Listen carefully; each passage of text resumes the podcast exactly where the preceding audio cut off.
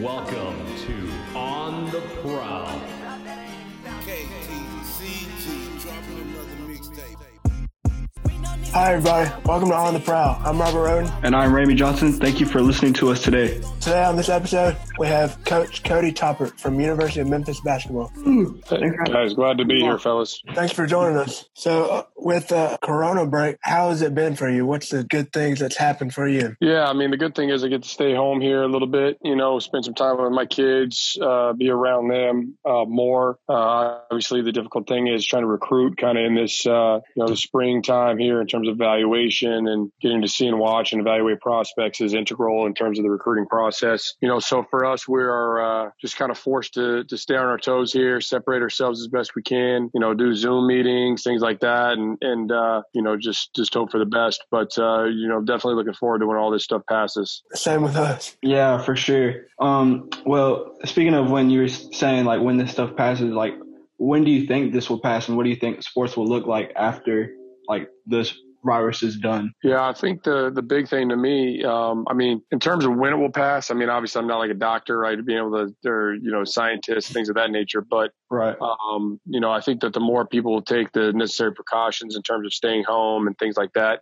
I think that we're going to be able to definitely flatten the curve and and that'll be much quicker in terms of allowing us all to get back to normal life. Uh, but with that being said, when it, when we do return to to that, when when the facilities are open back up and things of that nature, I think that the very interesting thing to look at is is going to be how sports uh, takes place. Right, crowds, concerts, you know, sports entertainment typically taking place in large venues, a lot of people near each other in close proximity. Right, so that can be uh, very problematic in terms of like the spread of a virus. And so, you know, my big thing is hopefully the United States government and just the world in general were able to find a vaccine for this, and ultimately it becomes nothing more than you know the seasonal flu. Uh, you know, and you can catch a vaccine like you know every Corona season or whatever. But um, with that being said, I mean, eventually everything will get right back to normal. People will still be going to these events. People still want to go have something to cheer for, and I think sports is incredibly valuable to just our cultural DNA, uh, you know, worldwide. I would have to agree a thousand percent. With the addition of Landers Nolley and Ahmad Rand, how excited are you about the upcoming Tiger basketball season? Yeah, I, def- I think we're definitely excited. I mean, it starts with the guys who we have coming back. Uh, you know, so we're really excited to return some seriously talented guys. And uh, I think that was my sorry, that was You're my uh, my daughter. Okay, so You're good. um, but no, I mean, I think that uh, the big thing, definitely, definitely excited about the guys we've got coming back. I think it starts there, right? We had a great, talented group of freshmen that came in, and um, and, and they had their their learning experiences over that first season, right? It wasn't all easy for sure. We faced a lot of adversity throughout the year, whether it was losing James Wiseman, you know, things like that. Uh, we lost Lester uh, for a long, you know, good good chunk of time, and then we lost DJ Jeffries for a good chunk of time. You know, so being able to fight through that was good, and I know our guys are all chomping at the bit to get back out here, get on the court, and you know they've got some unfinished business. But then when you sprinkle in the fact, you know, someone like Ahmad Rand, right? He's got a very translatable skill set at the highest levels. Uh, he can run and jump at the best of him, put his head at the rim. You know, I was joking with somebody earlier today that uh, the the baskets at FedEx Forum are the same height as the ones at the junior college that he's been playing on, and I mean, hell, he puts his head, you know, way above those things. So Yeah. he's he's tall, he's long, he's athletic. Uh, you know, he's a he's a great roller, dynamic roller, rebounder, rim runner, uh, guy who just plays with high energy all the time. I think our goal will be to put some weight on him, some strength, and I think that'll really help us and, and help him for sure as we look to replace Precious. I mean, we have one of the best defenses in the country, and and Precious was one of our anchors, and so you know to bring Ahmad in, that's going to be great. And then you add a, another versatile component in Landers. I mean, a guy with size who can shoot the cover off the ball, uh, but he can also play make. And I think that's the biggest thing for him is that he was looking to find a style of play that allowed him to showcase his versatility. I have no questions that he's found it with us. And, uh, you know, I think when you just kind of look at how this jigsaw puzzle is coming together, Coach Penny's doing a great job of bringing the right pieces that are going to fit and they're going to help take us to the next level, which isn't always, uh, you know, with like the addition of Ahmad, it's not always indicated by a ranking or a number of stars. Right. You briefly talked about the James Wiseman situation. Um, what would you say was the biggest or the hardest adjustment to just the whole team in general after this situation? Because me personally, I don't believe the Wiseman like the situation was handled right by the NCAA. But how would how would you say it affected you since you were like more affected by it? Yeah, I mean, the big thing is uh, the number one way that that uh, that it affects you, right, is I mean, he's just he's he's friends of our players, right? He's their buddy, right? So, right, right, right. you know, he's a he's a great dude. I mean, he's got a good spirit about him. I mean, he's someone you want to be around. So, the number one way that it impacts is like, hey, you take a, a, a an integral component off the team just from a chemistry standpoint. Number two way that it impacts it is you take an integral uh, part of the team away just from a from a physical standpoint, right? We struggled we struggled rebounding, we struggled on the defensive glass. Um, you know, James would have definitely helped with that, but you know, we didn't have a, a preseason without James to get used to what that would look like. So all of our practices gearing up to the season included him, and then you know when you take him away in the middle of the season, you know, there's a level of scramble mode that you got to go through in order to try and figure out how the rotations are gonna gonna fill that hole and and really just figure out how you're gonna patch it, you know, in general. And so you know, our guys uh, they responded well. You know, none now make no mistake, it wasn't easy, but ultimately at the end of the day, um, you know, they stepped up and and uh, honestly, we were playing our best basketball at the end of the season, which is exactly where you want to be. You don't want to play your best basketball in November. I can assure you of that. And so, sad thing is, we got robbed of that opportunity to go improve it. But um, you know, and for James, obviously, he had to do what was best for his family, regardless how we feel. The NCAA handled things, and you know, I know he remains in uh, you know in good spirits about his future and about you know his relationship with the university and his relationship with our coaching staff and his and his fellow teammates. And you know, I've I've, i talked to James probably like once a week, so you know, try to keep in touch with him and help him as he's on his path to, you know, to making an impact in the NBA. Yeah, yeah, yeah. What's the best thing about coaching the young Memphis Tiger team? I think the big thing is is like that you know we're talented, right? So so number one is uh, you know talent kind of gives you uh, an opportunity to to do some cool things with them. By no stretch of the imagination are we a finished product. So that's that's really where the excitement lies.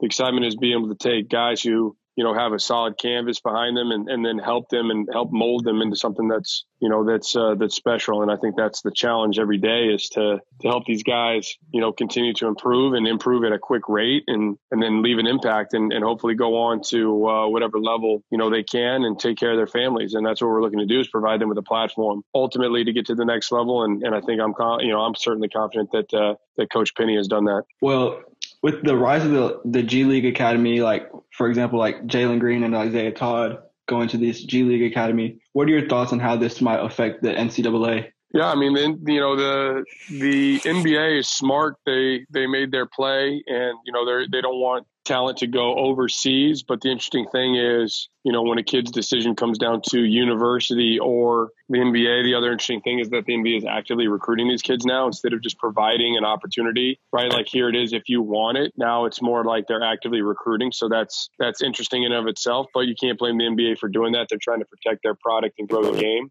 And they're not going to be able to get the one and done rule out until, you know, probably most likely the next collective bargaining agreement in 2023. So um, they had to do something. They had to act quick, and they did. Now, um, all eyes will be on that program this year to see if it's successful, to see if it's risky for players, uh, and all that will be determined by you know how Jalen performs, and then how he's evaluated, you know, by the NBA teams, and then where he's where he's ultimately drafted. Uh, we all know Greg Brown decided to choose Texas instead of the G League route, right? So there will be two very interesting dynamics to follow. Um, you know, he decided to keep it more traditional. Uh, obviously, he's from Austin, but in the same sense, Jalen, you know, is taking that untraditional route. And I mean, who are we to tell him to tell him not to do it? The big thing that we got to be on notice about as a university in terms of our men's basketball program is, you know, are the kids that we're recruiting involved in that program? How interested are they in that program? The last thing you want to do is, you know, really spend a significant amount of time recruiting somebody that maybe all along has known that that, that program was more interesting to them in college. You don't want to get down to the finish line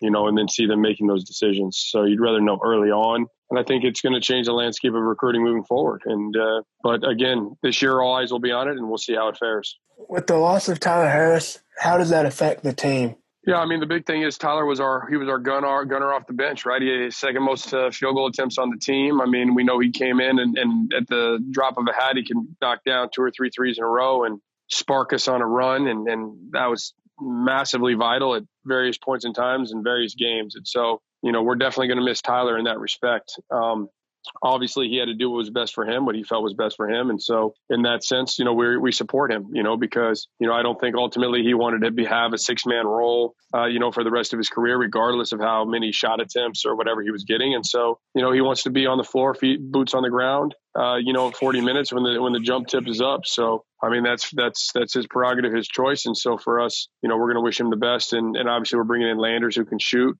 Who's got some size, and and we've got two scholarships open, and you know, coach will figure out who the best pieces are for that, and and uh, we'll move forward. What would you say would be is the biggest challenge for you and the team during this coronavirus break? Like, because I mean, you really can't see each other to have pr- like practices and stuff like that. So, what would you say like the biggest challenge for the team in general is?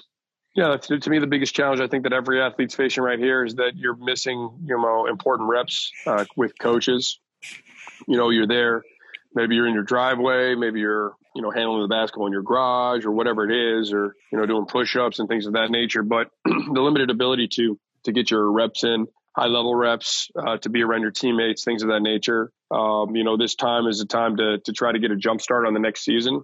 And uh, without that, you know, I think uh, we'll really see who are the self starters, like who is at home right now, you know, getting those extra reps in. Uh, because when you get back on campus, it's going to show if you did or did not do those things. And I think that's the big thing right now. Those teams that have self motivated guys that are on the self motivated grind are going to be the ones that, uh, you know, that, that surface to the top and, and have, leave an everlasting impression. And the others are going to be scrambling to get back in shape. And, um, you know, but, but that, that line will be, be pretty clearly drawn with this corona, has it been easier to recruit and talk to players, or is it easier to talk to them in person, like when it's back to normal? Yeah, I think uh, I think your preference is uh, to to talk to these these recruits in person. You know, look them in the eye, shake their hand, things of that nature. Right? It helps you get a feel for just a person on a, on, a, on just a humanity level. But um, you know, I mean, I spend a significant part of my day touching base with all the guys that we're recruiting, and uh, as do the rest of our coaching staff, uh, as well as keeping in touch with our guys. Um, you know, the thing is just balancing the hours in the day in terms of that. And, and, and obviously not, you know, it's one thing you want to contact them just enough, but you also don't want them to get annoyed,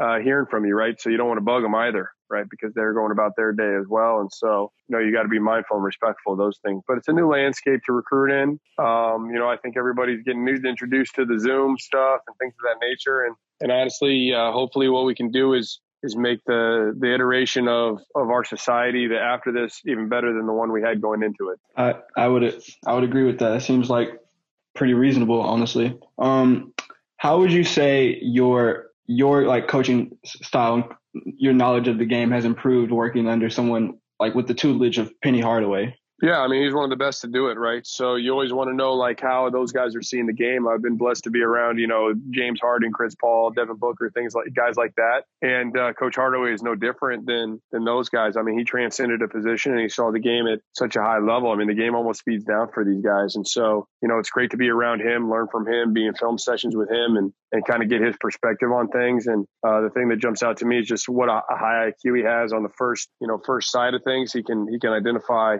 so many different uh, you know micro aspects of the game that are going well, wrong, or otherwise, and provide feedback to our players, and that's unbelievably uh, vital to them uh, on their path to development. So it's uh, it's been a great experience. Uh, will continue to be one, and you know we've got some momentum here moving forward, and I think we're excited to capitalize on it. So when you first got the job to come to Memphis, how excited were you to come be a Tiger coach? Yeah, I mean, it was huge uh, for me. Uh, you know, never expected this to to be an opportunity to come to fruition. Honestly, I wasn't even interested in college basketball really at all. But uh, you know, coach, you know, sold me on the vision for developing these guys and providing them with a platform to make their dreams come true. Uh, you know, true platform of servanthood and, and serving the players first, and that's what I'm all about is helping guys get better. So uh, I was definitely extremely excited for the opportunity, and, and here we are a year later, uh, just as excited as I've ever been. What would you say is the best thing of how how can I say this of being able to work with like the staff, like the staff that you have as long along with the players. Like, do you think that their knowledge has been able to transcend onto the players' knowledge? For example, like since it's such a young team and they're very developmental. Yeah, well, I think the first thing is right. In order to get somebody's ear right, they've got to have respect for you. And I mean, I'll, I'll, everybody on our staff gets respect the minute they walk in the door. You know what I mean? Whether it was as a player, as a coach, uh, you know, Tony Madlock and his 23 years of college experience. I mean, interim head coach at Ole Miss. Obviously, you know, Coach Hardaway and, and, and Mike doing what they did at the highest level, and then you know myself coaching at that level. It's there's there's just no question that uh, that that helps get us heard right when we walk in there. But we've all got a unique uh, you know background um, in terms of like our experiences, and I think as a combined group, it it, it creates for a really special uh, special team. Well, Coach Toppert, thanks for joining us today on this episode of On the Prowl. We really appreciated you coming and talk, Thanks, coach. talking with us for a minute. My pleasure, guys. Uh, thanks for joining me. And um, yeah, definitely, man. GTG. Go Tigers. We'll definitely be watching this season. Yeah, in come on through. Yeah, man. Let's do it. I'm Robert Roden, I'm Raymond Johnson. and thanks for listening. Love you guys. Peace. Don't forget to join us next time on The Prowl. with the boys, yeah we swoop, yeah we swoop, and we got them high locks, and we'll shoot, and we'll shoot with the Mercedes Benz in the coupe, in the coupe, and this shit so fucking hard, it's on loop, it's on loop.